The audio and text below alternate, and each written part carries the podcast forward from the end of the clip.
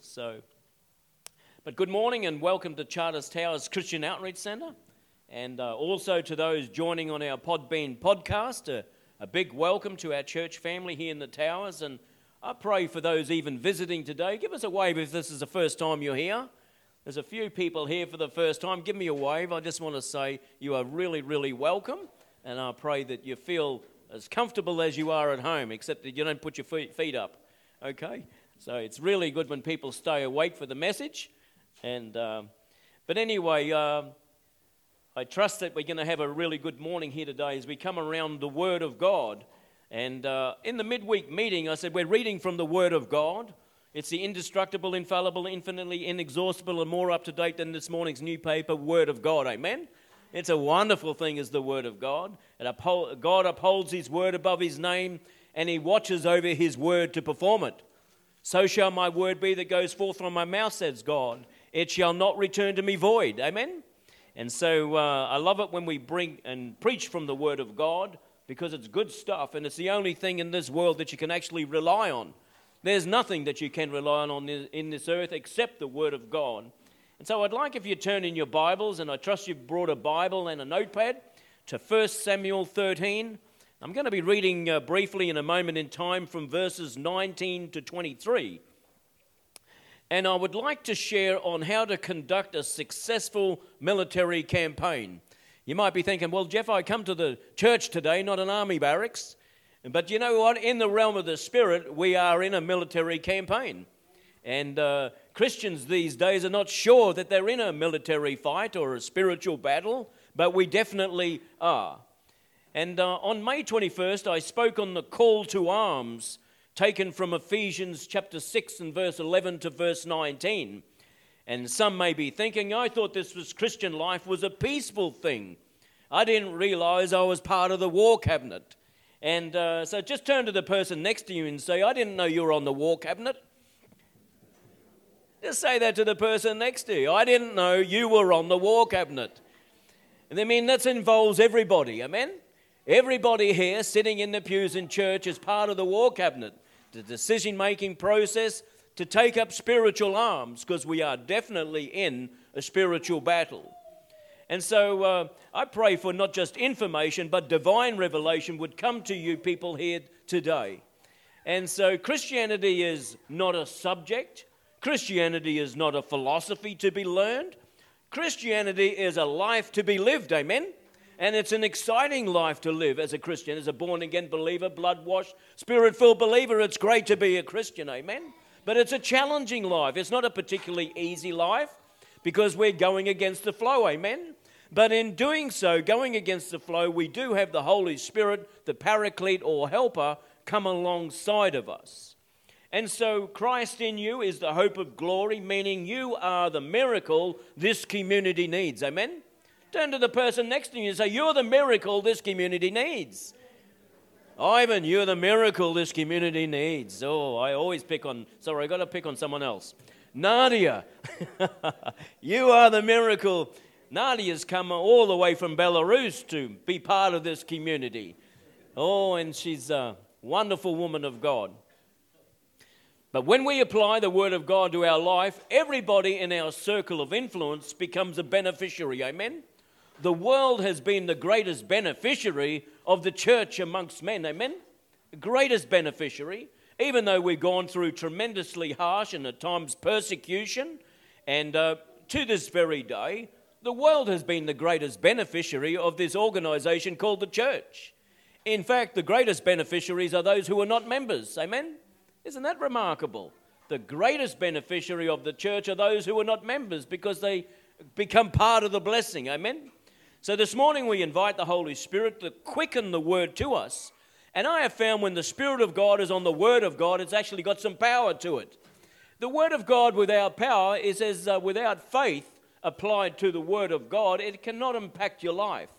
And so the Spirit of God has to be upon the Word of God. I pray that my greatest prayer when I bring the Word of God is Holy Spirit, let your presence be upon the word because if the Spirit of God is not upon the word of God, it cannot bring change to your life. All it is is doctrine and notes and information. Amen. But when the Spirit of God is on it, it's got a capacity to change you from the inside out. And so, but what happened to this peace and why this talk of war in the Spirit? I like the Psalm 23 and verse 2. He leads me beside still waters, He restores my soul. Amen? People like that verse very much, quite nostalgic often. And um, in Israel, the common greeting on the streets to this day is shalom, meaning peace and prosperity in every sense of the word. You're walking down the street and they just go shalom, shalom. It's just peace. That's body, soul, and spirit peace. Or they say ma shalomcha, which means what is your peace? Amen. And so vayasem lecha shalom is the last words in the Aaronic blessing, meaning uh, and give you peace. In Isaiah 9, 6 and 7, you'll know this verse, it's on all our Christmas cards. And it says, For unto us a child is born, unto us a son is given, and the government will be upon his shoulder. So if you're worried about something, throw your cares on God. Throw your cares on Jesus, because here it says clearly that the government shall be upon his shoulder. You're not meant or designed to carry the burdens that we so often do. And it says, And his name will be called Wonderful, Counselor, Mighty God everlasting Father and Prince of Peace. Many people will know, on, know those verses. Goes on to say in verse 7 of the increase of his government and peace, there will be no end. So it's an ever increasing peace and government. So, what is this we read in the New Testament letters over and again when Paul, saying, as in, for example, in 1 Timothy 6:12, we are called to fight the good fight of faith. What happened to peace and all that? all this sort of terminology, using terminology with its roots firmly embedded in competition, oh, sorry, and warfare. Firmly embedded in, in, uh, in competition and warfare are these, are these, uh, is this terminology. Uh, and he admonishes his protege, Timothy, to contend for the gospel. What happened to peace? Now we're contending. You see, it's aggressive, isn't it? It's proactive, it's not passive not in the realm of the Spirit, and to contend for the faith against all adversaries as described in Ephesians chapter 6 and verse 10 and onwards. Write that down and read it later. You see, we've got quite a list of adversaries, no shortage, in fact. And, on, and to literally to seize the prize. In other words, it's never ever just handed to you on a platter. And for when they went into the promised land, they were promised this land, but the enemy needed to be dispossessed for them to possess it. Amen? So there was not much peace about all that. They had to contend for it. And his closing remarks in 1 Timothy 6:20 in the same chapter is he says to his young protege Timothy to guard what was committed to you in trust. To guard what was committed to you in trust. When you pick up a Bible, we are to guard what is committed to us in trust. People paid an extremely heavy price for you to have a Bible sitting on our shelf, amen? Gathering dust often. And sometimes we don't realize the tremendously heavy price that generations of people had to pay and still do to this very day to ensure the liberty of the gospel that comes to you. So it's not something new, this thing to, to guard the church at this time is spiritually, I would say, in a lot of ways, we're spiritually flabby. But we are learning to toughen up, to season up, to lean up, and get into the Word of God, and uh, to get the church back into a, a battle hardened position. Amen? You and I need to be in a battle hardened position. I have noticed my prayer life is picking up because I need to be in a battle hardened position. What I did a year ago is not enough for the day in which I live. Amen? And I'm getting battle hardened. And you are getting battle hardened as well. You are getting battle hardened. Turn to the person next to you and say, You are getting battle hardened. Amen?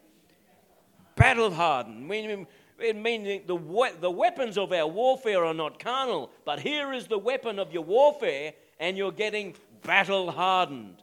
Oh, it's good stuff. And we think uh, this, this contending or guarding, is it, is it something new? Is it something just New Testament? But we see that in Genesis 2.15, which is the first book of the Bible, second chapter in, The Lord God took the man and put him in the Garden of Eden to tend and to keep it. That's what we read. So we think that, that Adam is there just picking out a few weeds, shuffling along and having a bit of a stroll in the glorious light. And, uh, but that word to keep it, that's how we often read it. But in the original Hebrew, the word there used is shomer, which means to guard. Oh, that's a proactive word. It's a forceful word. To guard against what? There was already, they were being already prepared for what was to come. God took the man and put him in the garden to guard it. But in the midst of battle, we can and do, and we have peace.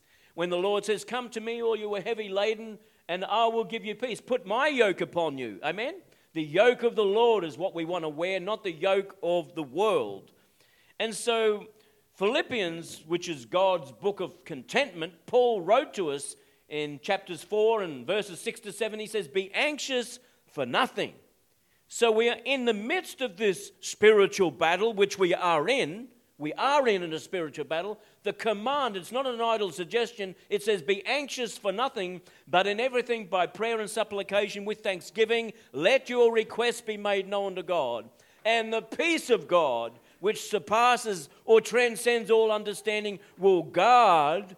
There's that word again, your hearts and minds in Christ Jesus. If there was ever a time to guard your heart and mind in Christ Jesus, it is now, amen. How do we do it? Place our cares upon the Lord. Amen. Take up the shield of faith. Take up the sword of the Spirit, which is the Word of God. Amen. A man in the military knows his weapon, and we need to learn our weapons too. Amen. And so, but there was and still is part of the mandate and mission of a man to guard that which is entrusted to us. And we have been given a great trust. And some people here have perhaps you've received a few injuries in your spiritual walk and you're sitting now in a military hospital with your feet up. And we can be content to draw back to the place where we think it is safe. In other words, we put ourselves on the bench. Who knows one of the worst positions to play in a football game is sitting on the bench? When you're playing in basketball, who loves to sit on the bench? I don't see that hand. We all love to be part of the game, amen? And in the, in the NRL, or we talk about for the love of the game, amen? They they put their bodies on the line. They do this and they do that. Why? It's for the love of the game.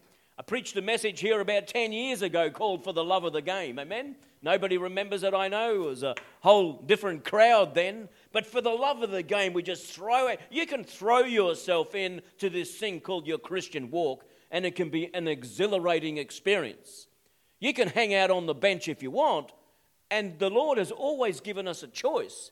But the most exciting place to be is in the thick of it. Amen? Sure, there's some dust. Sure, there's some punches being flown. Sure, there's some rough tackles and some illegal tackles. In the 70s and 80s, they had plenty of biff. Amen? And a lot of people playing football say, Bring back the biff. it was rough, wasn't it? But it was exciting to be part of a game. Amen? And I want to say, in your Christian walk, it's great to be part of the game boots and all, not hanging back, not hanging back, sitting on the bench. When you played footy or any other sport, you weren't put on the, you were put on the bench. But today, voluntarily, a lot of Christians walk to the bench themselves.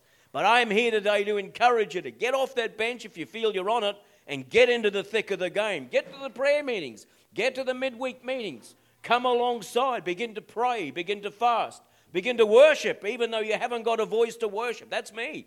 Amen. Ladies and gentlemen, God has left the building. when I sing, I think, no, but the Lord doesn't care what I sound like. Amen. If I sang a, lo- a, a note on in tune, it'd be lonely. but it's good to be in the thick of it.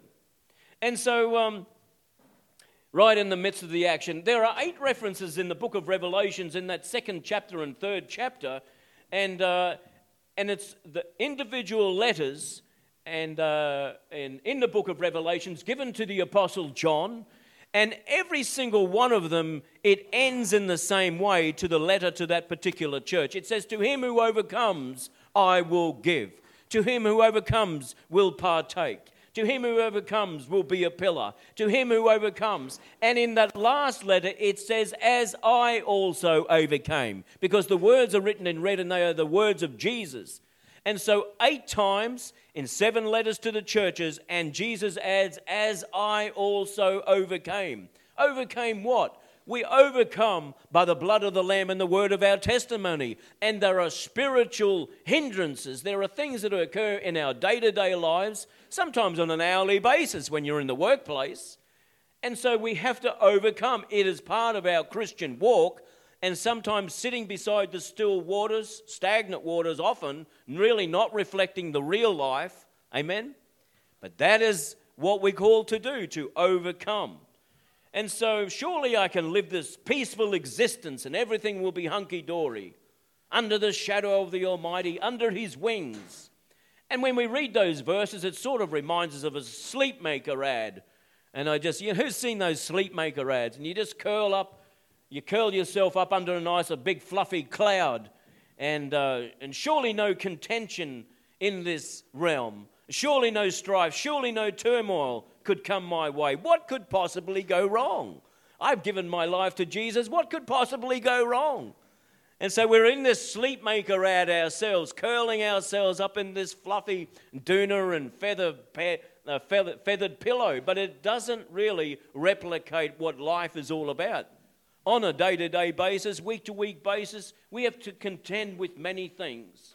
I don't need to go through the list, but just briefly, there's health issues, there's longevity issues. I'm getting old. There's people there who are going to school for the first time, people going coming out of university and not knowing what their future holds. And we've lost loved ones and things like that, and we've streak and we've got grief in our heart that we need to go. We've got loved ones who have walked away from God, children who have walked away from God, and you just long to bring them back into the fold because of your love for them. There's no shortage of issues in our life, amen? No shortage. When you run out of issues, that's when you'll know you're dead, okay? People say, I just want no issues. And the Lord says, You really don't know what you're praying. Because that's life, amen? That's life. And we have to overcome. We have to steal. The steel of greatness is not made under the limelight, but the steel of greatness is forged in the pit where there's heat, there's agitation, and all those sorts of things. And if you feel there's a bit of heat, get out of the kitchen. Amen? That's life. And we have to, as Christians, toughen up for the day in which we live. Because there's plenty of stuff coming our way. But I want to say that the power of God is there to empower you to live victoriously. Doesn't matter what life dishes up, no matter what the devil throws your way, you are more than a conqueror. You are not a victim, but a, but a victor. I rang Victor up yesterday. I said, I just thought about it. Victor, I said, you have a great name. Victorious Victor. Amen? Not a victim, which is a national pastime in this country. I'm a victim. It's not my fault. It's everybody else's fault. It's, uh, it's, uh, we put the, the uh, violin music on and away we go. And uh, but there's something good about people who just stand up, square shoulders, and take it on and says, whatever comes my way, nothing's going to stop me praising the Lord. Amen. Let's get back to the Word of God. I knew I would get there eventually. And here we have in the second, no, it's not second, it's uh, 1 Samuel chapter 13. I'll have to find it myself here. Didn't mark it. So here we go. Joshua, Judges, Ruth. First Samuel, and here we go, chapter 13, coming to it very, very shortly. Sing hallelujah when you get there. That's when you know I'm trying to stall for time. So here we go, 13, I'm nearly there, nearly there, nearly there. Uh, 13 and verse 19, and actually, Pastor Mark uh, uh, talked about this briefly in our Iron Sharpens Iron conference. And he says, that, and, and here we are in the reign of the first king of Israel, and his name was Saul. And it says there, now there was no blacksmith to be found throughout all the land of Israel, for the Philistines said, Lest the Hebrews make swords or spears.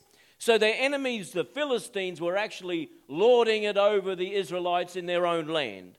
But all the Israelites would go down to the Philistines to sharpen each man's plow, share, uh, shear, his mattock, his axe, and his sickle. They didn't even have weapons, but even their farming implements, they had to go to the enemy to sharpen. Amen? And, uh, and in verse 22, it, so it came about one day of battle that there was neither sword nor spear found in the hand of any of the people who were with only Saul and Jonathan. They were found with Saul and Jonathan his son. So Saul and Jonathan his son had weapons, but nobody else had weapons. And God is not interested in an army where only the generals have a weapon. He wants everybody to be empowered with a weapon. Amen? And for that's just for the privates. That's just for who have, you say, I'm just involved here or I'm just involved there. There's no just involved anywhere. Everybody is an integral, integral, integral, integral part of the body. Amen? Everybody has a significant position.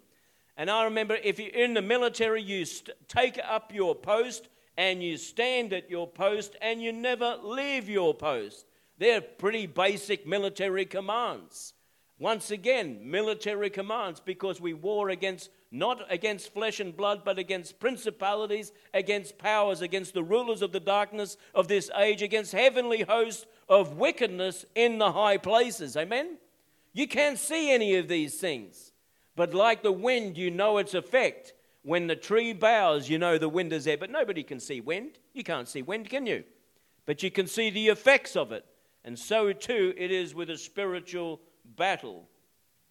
So in the story here in 1 Samuel, we see the people of God were physically disarmed by a foreign power, and their livelihood and protection was at the mercy of the Philistines. The leaders were armed, but the people were defenses, defenseless and ill equipped. The last thing I would like to see is this church. I want to see everybody equipped, fully equipped, that you know your weapons of warfare. Amen? And it's my responsibility to see that you're equipped. And so, uh, in, uh, I'll briefly go to Ephesians chapter 6. We see Galatians, Ephesians. There we go, Brooke. How's that finding? How's that new Bible of yours? Really, really good. And so here we are in Ephesians chapter 6 and verse 10. Finally, my brethren, be strong in the Lord and in the power of his might. So there is the call to arms. And we know that our strength is not in our own ability, but in the Lord's ability. Amen? But we still have to take up a position. It says, Put on the whole armor of God that you may be able to stand against the wiles of the devil. Verse 12. You should learn all this off by heart, actually. For we wrestle not against flesh and blood, but against principalities, against powers against the rulers of the darkness of this age, against spiritual hosts of wickedness in the heavenly places. And therefore, it says, therefore, take up the whole armor of God. People say, Did you put the whole armor of God on? And they go, oh, Yes, I did. They said, Well, why did you take it off? And really, our, our position should be one of the ever ready battery. Ever ready. Put on the whole armor of God and don't take it off. Be consistently in the place of being uh, forearmed and forewarned. Take up the whole armor of God that you may be able to withstand in the evil day, and having done all, to stand. So when we do what God calls us to do, and we've not received a further instruction, stay the course. Hold the line, they would say. Other military terms in the Navy and also the Army. Stay the course is a naval term. Stay the course, don't change. Stand, having done all to stand. Stand therefore, having girded your waist with truth. There you go. Putting on the breastplate of righteousness. We know that the Lord Himself is our righteousness. Amen. It's His robe of righteousness that we wear. Having shod your feet with the preparation of the gospel of peace. Learning the word of God. Above all, taking the shield of faith, which which you'll be able to quench all the fiery darts of the wicked one. And it's almost like, as a matter of a fact, the wicked darts of the enemy will come your way. It's almost like a promise in the Bible. Remember, there are over 33,000 promises in the Bible, yet there are only 31,102 verses in the Bible. So there are actually more promises in the Bible than there are verses. Amen? And so that's one of them. Take the helmet of salvation and the sword of the Spirit, which is the Word of God. And where is the answer? Here it is in verse 18 praying always with all prayer and supplication in the Spirit. with all perseverance and supplication for all the saints. Perseverance is not a, is not a passive word. There are no passive words in this whole thing regarding spiritual warfare. Amen? In fact, the whole Christian life is not really, it doesn't talk that much about being passive at all. It means being aggressive in the realm of the Spirit, but the God of peace will be with you through the whole process. Amen? The weapons of our warfare are not carnal. Uh, so it says, For we wrestle not against flesh and blood.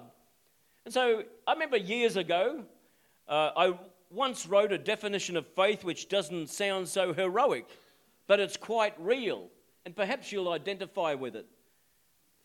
Faith at times being just to hang on to God long enough for his promises to be fulfilled. Who's ever thought about it like that? You got so much stuff can come your way at times, so you're just hanging on to God, and that's all you know to do. That's faith, not letting go not being consumed by other stuff that comes around us or against us. No, not giving into that. That is the ultimate stand, hanging onto the hem of his garment till God comes through.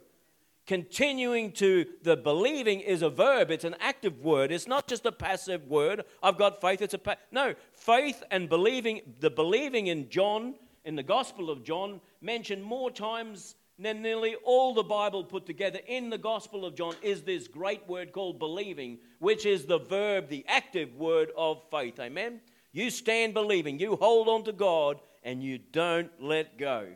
Lockjaw, amen? Lockjaw.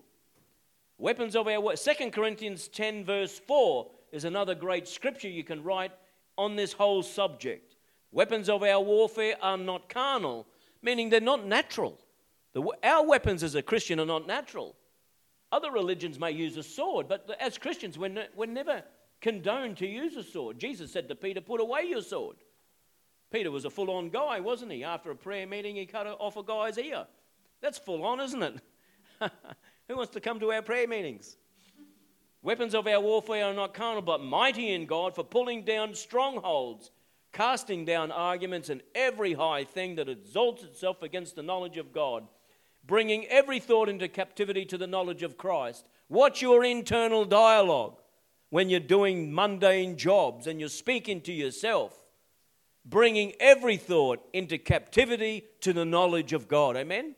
The devil will try and get into your mind, twist it and turn it, turn it upside down. He twists and turns the word of God. He will do nothing less with your own things, bringing every thought into the obedience to the knowledge of God. Amen? So if the enemy is not flesh and blood, that means that our weapons are not flesh and blood. You see why natural things will not work for you. You might have been a prize Pulitzer, a, a prize fighter in your day, a prize fighter, a great boxer. Those weapons will not work for you, even they may have done in a past life. In your BC days, before Christ days, Boxing, sorting things out at the back of the woodshed may have worked really well for you. But as a Christian, they will no longer work for you anymore. The weapons of our warfare are not carnal. End of story. Amen? And so, so there are actually 53 references uh, to the word Satan in the New King James Bible. Amen? 53 references. In Genesis 3:1, we see now the serpent was more cunning in the garden. In Genesis 3:1, the same a verse there it says, Has God, in, has God indeed said? Uh, that's what he says, doesn't he? It's, it's not even what he said, but how he said it. It casts doubt immediately upon the word of God, challenging the spoken word of God. Devil in the Latin is diabolo, meaning to thrust through like a rock. And, uh, and I love that scripture, Jeremiah 23, verse 29. Is not my word like a fire, says the Lord, and like a hammer that breaks a rock in pieces? Oh, that's the devil, amen. If you walk with a limp, it's because you got your devil, the devil's head underneath your foot. Amen. That's why we sometimes walk with a limp. Jacob walked with a limp. Amen. After he wrestled with God, he never walked the same again. When you've had an encounter with God, you will not walk the same again. You may walk a little differently. Perhaps some people say, oh, he walks with a limp. Oh, but you know that you've got the devil in your shoe. Amen. And everything that the devil does, you can turn it around to good and use it as a stepping stone for God's purpose and destiny for your life. 1 Peter 5 8, and Peter puts it differently. He says, Be sober, be vigilant, because your adversary, the devil, walks about like a roaring lion, seeking uh, many, uh, seeking whom he may devour. And I have found that fellowship will keep you in good company. Amen. The, the, we know that roaring lions will always pick off the weak ones first. Amen. They will always pick. But fellowship is a safeguard for you because there is always strength in numbers. Amen. Our prayer, we know, one puts a thousand to flight and two sends a legion fleeing. So our prayers, even when we pray together, are exponentially, tremendously greater when we pray together. So being in good fellowship, in a good house, in a good church, sitting under the gospel is, is a great and safe way to live. But the devil's agenda is not to hurt you, to maim, or discourage you. That's not his agenda.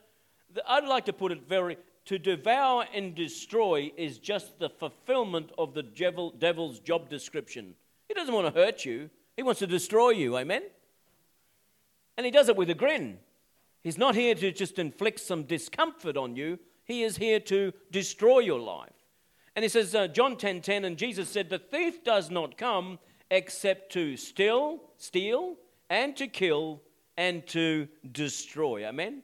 Jesus, on the other hand, says, I have come that you would have life and life abundant. It's not the easiest way to live for Jesus, but is the most glorious way to live.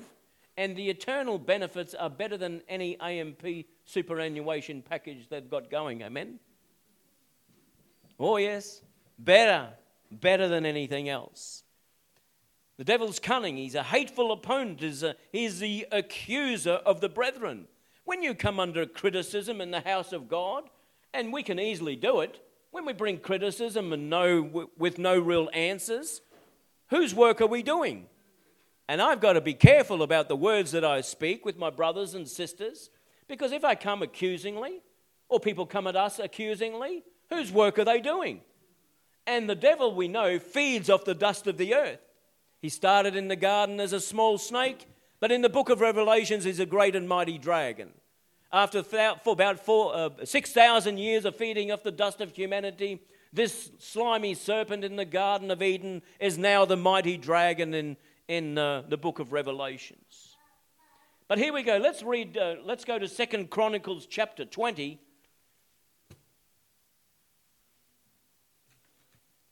I'm t- t- talking today about preparing and enduring in battle today. And, uh, and I'll briefly go through some verses here. I'll have a quick drink of water. And so we see good, good King Jehoshaphat.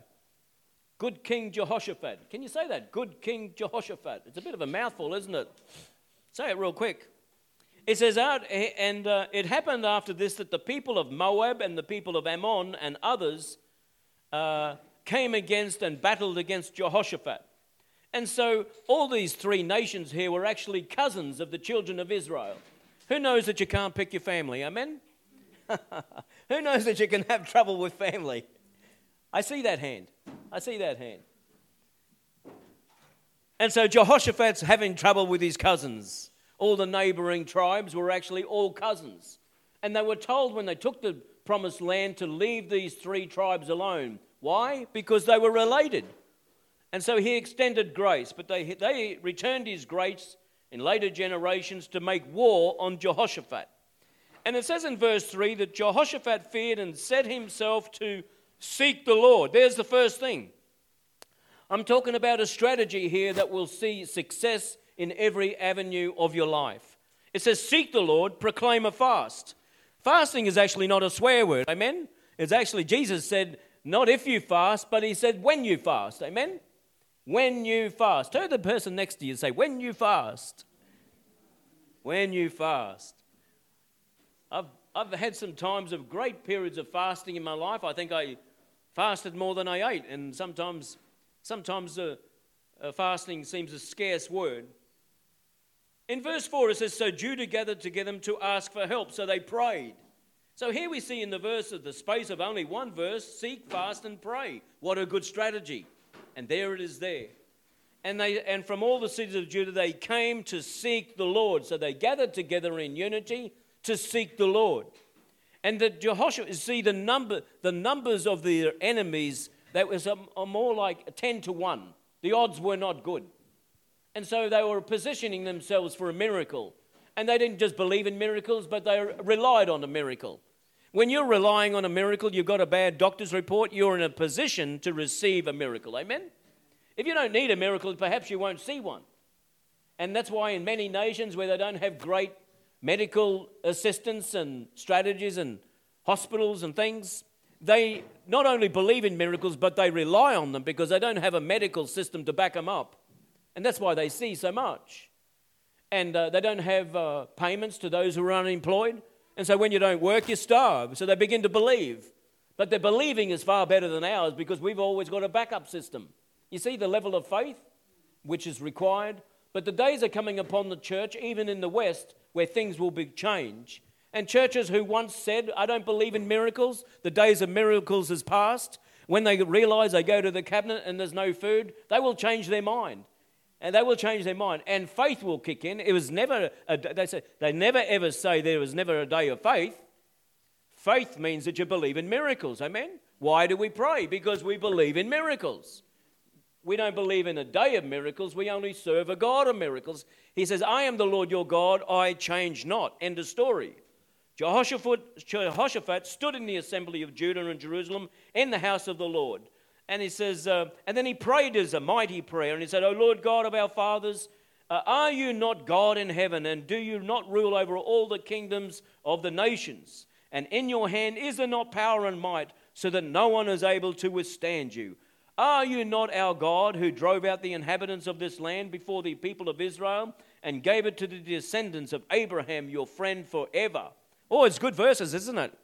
And so he prayed with a tenacity. There was no, Lord, if it is your will, don't let them flatten us. It wasn't a prayer like that. I've got together with people to pray for somebody who had cancer, and they said, Lord, if it is your will, let this man live. Where's the faith in that? Oh, I said, Oh, no. Oh, that's not how we pray. We pray believing. Lord, if it is your will, let me go bankrupt. Whoever wants to pray like that? I said, Oh, Father, you're the God of Abraham, Isaac, and Jacob to fulfill your Abrahamic covenant of provision. I, the Lord God, have given you the ability to get wealth. Deuteronomy 8:18, you can begin to speak it into being. And your words, because you're made in the image and likeness of God, and God is created. You and I were made like Him, so we create too with our spoken word. Amen. Oh, Lord, I thank you that you delivered me, Father, that I'm healed in the name of Jesus, for my God is a healing God. Why do I believe in healing? Because God is a healer. Why do I believe in prosperity? Because God is a God who prospers. Why do I believe in miracles? Because we serve a God of miracles. Amen. It is His substance and the very, very character of God to pour out these things upon his kids. And he says, and they were facing this mighty enemy. And in verse 14, he says, And the Spirit of the Lord came upon Jahaziel, the son of Zechariah, the son of Benaiah, and uh, in the assembly or in the midst of the people, and he got a word of prophecy. Amen? Do I believe in prophecy? Yes, I do, because Jesus was a prophet. Amen? And God, throughout all the ages and in every age, has always had prophets. Why are people uncomfortable with the word of God? And the Spirit of the Lord came upon this man, and he, and he prophesied, and he said in verse 15 and 16, Do not be afraid, nor dismayed, because of this great multitude, for the battle is not yours, but God's. Oh, what a strategy! Here's a battle plan. Tomorrow, Go down against them, they will surely come up by. And he gave the exact instructions here. It was a word of knowledge and a word of prophecy. Gifts of the Spirit which are operating in churches who choose to operate in them. You can close off the gifts of the Spirit and say, oh, no, they're not for us. And God's just scratching his head and saying, I have made all provision for you, and you don't want to unwrap this gift? These are the gifts of the Spirit which are for today's church, amen? Why? Because God is our paraclete, our helper, and He never leaves us as orphans and withdraws the gifts that He gave the church to start the church. And for the church to be sustained, we need to continue to re- tap into the realm of these gifts. Amen? They are there to help us. That's what they're there for. God loves you and He wants to help every one of us. And we need these supernatural gifts. That is what being a Christian is all about. The first church was a Pentecostal church. It was a church filled with the Spirit and the presence and the power of God. Amen? And this is church, this church too is going to and will see and has done seen signs and wonders and miracles. Amen. My father healed of pancreatic cancer. Should have died 10 years ago. I'm still preaching about him. Amen. I'm getting sick of preaching about my father. when he was sick, they had to come and get his hospital bed out of his house.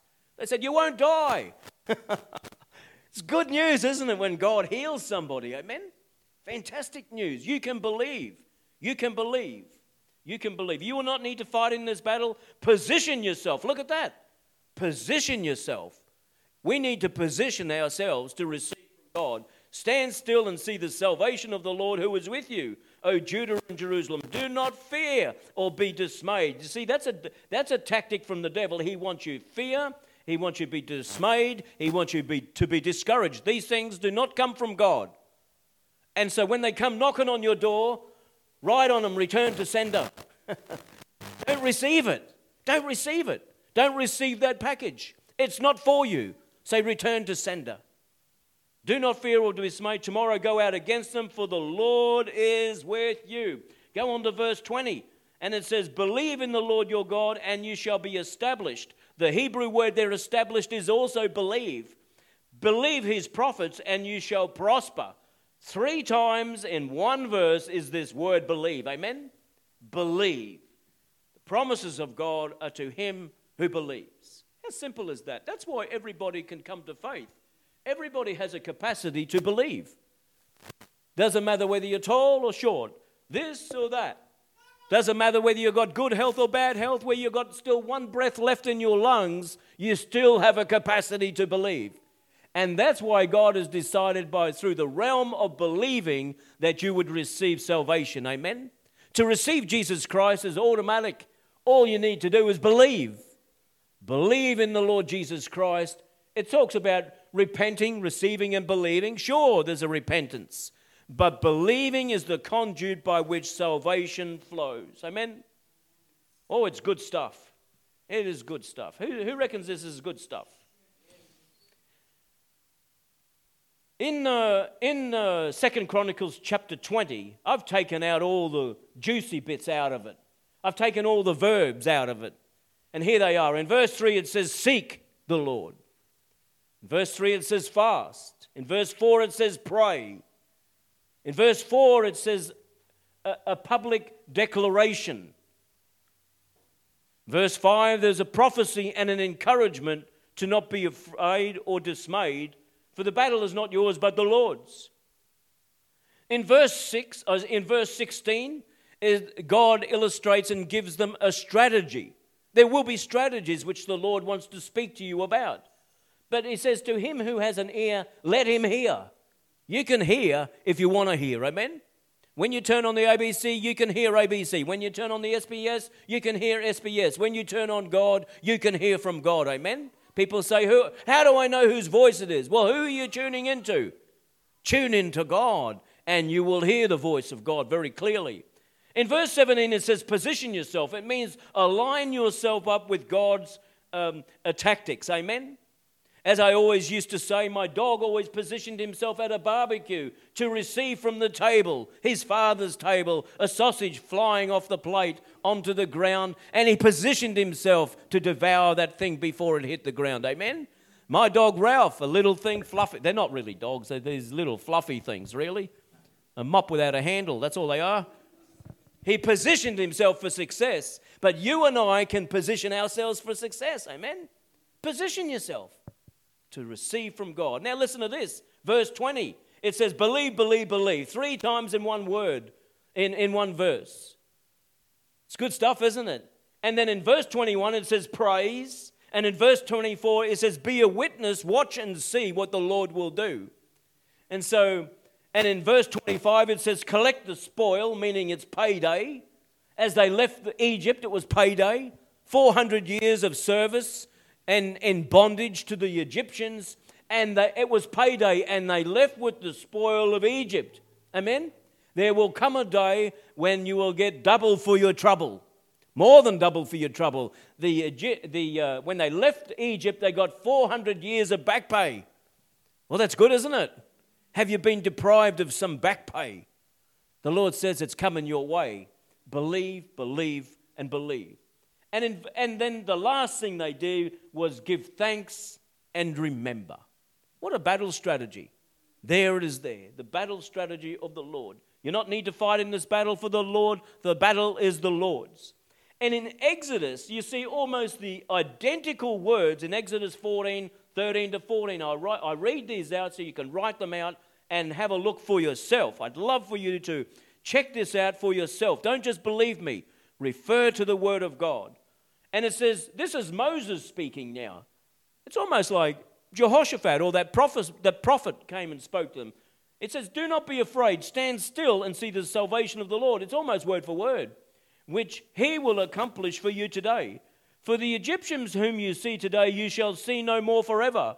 The Lord will fight for you, and you shall hold your peace. Almost identical verses. Amen? Just a few hundred years later. So when the Lord heard the praise from his people, the Lord set ambushes, thwarted and camed and frustrated their plans against the enemy who opposed not only the people of God, but God himself. When the enemy comes to thwart your plans, and this is why God is willingly and wanting to back you, because those things despise God himself. When the enemy despises you, he's despising God. And he to get to God, he is getting to you. Amen. When you've got a call of God upon your life, the enemy will use anybody and everybody to get to you, including the church, including other believers. Oh, yes. Oh, yes. Can use anybody, and he does. And so I've got three very short illustrations here before I wind up, and I ask Jules to come to the keys right now. And, and to say, do we have a modern illustration of the battle is the Lord's? And there are so many so many. If I were a military historian, uh, born again of the Spirit of God, the formation of Israel is just made up of story after story, factual story after story of how the Lord, divine intervention came in, defied the odds. Israel should not be a nation today. It should have been blown into the water before the sunset of the second day they were in existence. The moment they came into formation, it was the 14th of May at 4 o'clock to 4.33 in the afternoon of 1948, and President Ben-Gurion st- uh, uh, stated that the nation of Israel came into existence. That afternoon, five nations surrounding that little tiny nation, which had, didn't have anything, had a few handguns and a few bullets, fended off and won to this day. Amen. 1967, the Six Day War, it was a fact, in fact, accomplished. The victory was accomplished in Israel in 1967, not in six days, but in six hours. And the rest of the five and a half days was a mopping up exercise. They defied all the odds because the battle was the Lord's. Amen? It don't have to make sense to you for you to win this battle, to purchase this 100,000 kilometer property. Amen. Now, Victor. I always like to pick on Victor a little bit. He's got a big vision, he's got a big dream, and I like to get alongside people with big dreams and visions. It don't have to make sense. God has never asked you to pay for it, He's asked you to believe for it. Amen? You begin to believe, and you will see the victory come your way. In 1588, the Spanish Armada left the shores of Spain to go and invade Protestant England with 150 ships and about 18,000 men. But that Spanish Armada, one of the greatest fleets to ever leave any country's shores, was totally destroyed mainly by the weather. it wasn't destroyed by the English guns. It wasn't destroyed by their much smaller ships. No, it wasn't. Surely they maneuvered all right. But the most of the Armada, 150 ships, were swept up on the shores and on the rocks by uh, winds and storms that they had not seen. On June 24, 1812, one million of Napoleon's men marched on Russia. What destroyed that army? It was an unusually early winter set in. And basically, the greatest defeat that came to Napoleon's army was the weather. 1941, June 22nd, four million of Hitler's men and his cohorts marched on Russia again. Never learned a lesson from Napoleon? No, he didn't.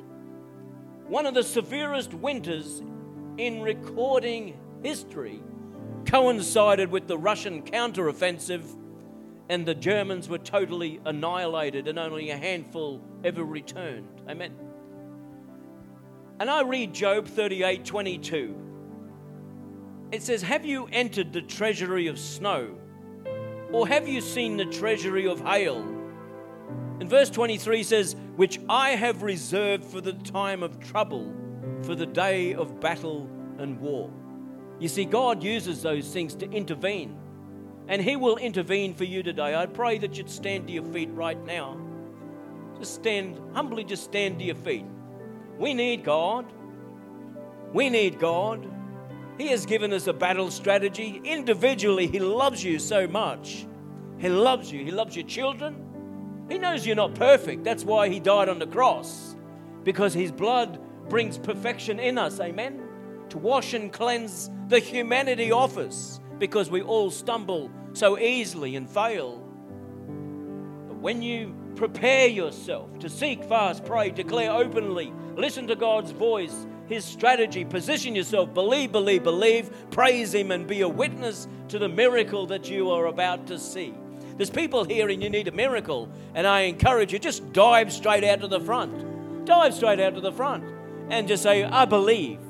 Come on, you're amongst friends here. If you need a miracle in your body, you need a miracle in your finance, you need a miracle, just come. For those listening online, I know that there are people who need a miracle today. You've received a doctor's report and it's not good, and you want to say, Return to sender.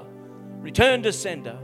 Father, in the name of Jesus, I bring this word, Father, humbly, that people, Lord God, would be taken out of the realm of the ordinary into the extra- extraordinary, Father.